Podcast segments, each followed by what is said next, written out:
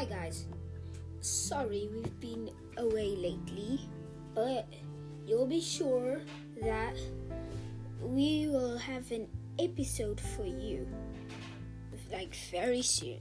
It's just that we've been busy for a little while with everything. You know how life can be like busy and then you forget everything. So apologies for that. And, and we're still carrying on with Charlotte's Web. So yeah. And find 30 minutes we'll see if we can squeeze it in in our schedule. But like every two weeks or maybe three weeks, around 30 minutes will actually be on, and maybe, just maybe, we'll have a few guests on Fun 30 Minutes too. So, bye guys, and hope you enjoyed story. Now for the story.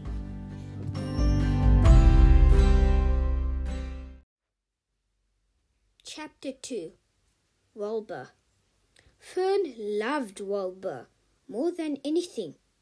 She loved to stroke him, to feed him, to put him to bed. Every morning, as soon as she got up, she warmed his milk, tied his bib on, and held the bottle for him.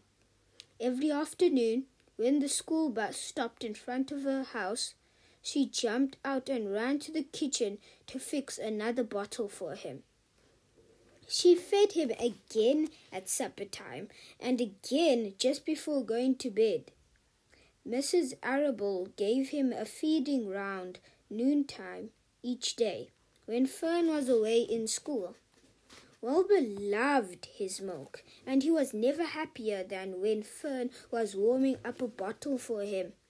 He would stand and gaze up at her with adoring eyes. For the first few days of his life, Wilbur was allowed to live in a box near the stove in the kitchen. Then, when Mrs. Arable complained, he was moved to a bigger box in the wood shed. At two weeks of age, he was moved outdoors. It was apple blossom time, and the days were getting warmer. Mr. Arable fixed a small yard specially for Wilbur under an apple tree and gave him a large wooden box full of straw with a doorway cut in it so he could walk in and out as he pleased. Won't he be cold at night? asked Fern. No, said her father. You watch and see what he does. Carrying a bottle of milk, Fern sat down under the apple tree inside the yard. Wilbur ran to her and she held the bottle for him while he sucked. When he had finished the last drop, he grunted and walked sleepily into the box.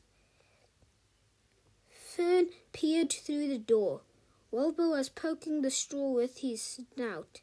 In a short time, he had dug a tunnel in the straw. He crawled into the tunnel and disappeared from sight, completely covered with straw. Fern was enchanted. It relieved her mind to know that her baby would sleep covered up and would stay warm. Every morning after breakfast, Wilbur walked out to the road with Fern and waited with her till the bus came. She would wave goodbye to him, and he would stand and watch the bus until it vanished round a turn. While Fern was in school, Wilbur was shut up inside his yard, but as soon as she got home in the afternoon, she would take him out and he would follow her around the place. If she went into the house, Wilbur went too. If she went upstairs, Wilbur would wait at the bottom step until she came down again. If she took her doll for a walk in the doll carriage, Wilbur followed along. Sometimes on these journeys, Wilbur would get tired, and Fern would pick him up and put him in the carriage alongside the door, the doll.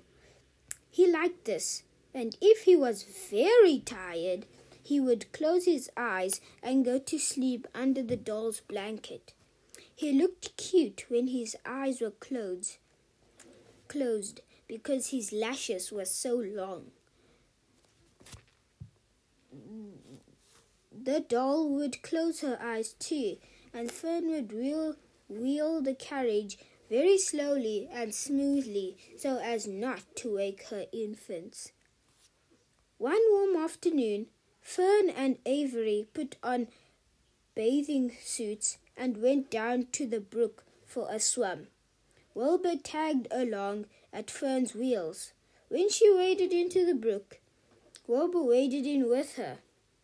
He found the water quite cold, too, too cold for his liking. So while the children swam and played and splashed water at each other, Wilbur amused himself in the mud along the edge of the brook, where it was warm and moist and delightfully sticky and oozy. Every day was a happy day, and every night was peaceful. Wilbur was what farmers call a spring pig, which, which, which simply means that he was born in springtime. When he was five weeks old, Mr. Arable said he was he was now big enough to sell and would have to be sold. Fern broke down and wept, but her father was firm about it. Wilbur's appetite had increased. He he was beginning to eat scraps scraps of food in addition to milk. Mr. Arable was not willing to provide for him any longer. He had already sold Wilbur's ten brothers and sisters. He's got to go, Fern, he said. You have had your fun raising a baby pig, but Wilbur is not a baby any longer, and he has to, ha, he, and he has got to be sold. Call up the Zuckermans, suggested Mrs. Arable to Fern. Your uncle Homer, Homer sometimes raises a pig, and if Wilbur goes there to live, you can walk down the road and visit him as often as you like. How much money should I ask for him? Fern wanted to know. Well, said her father, he's a runt. Tell your uncle Homer, you've got a pig you'll sell for six dollars and see what he says. It was soon arranged. Fern phoned and got her Aunt Edith and had got her Aunt Edith and her Aunt Edith hollered for Uncle Homer and Uncle Homer came in from the barn and talked to Fern. When he heard that the price was only six dollars, he said he would buy the pig. Next day, Wilbur was taken from his home under the apple tree and went to live in a manure pile in the cellar of Zuckerman's barn.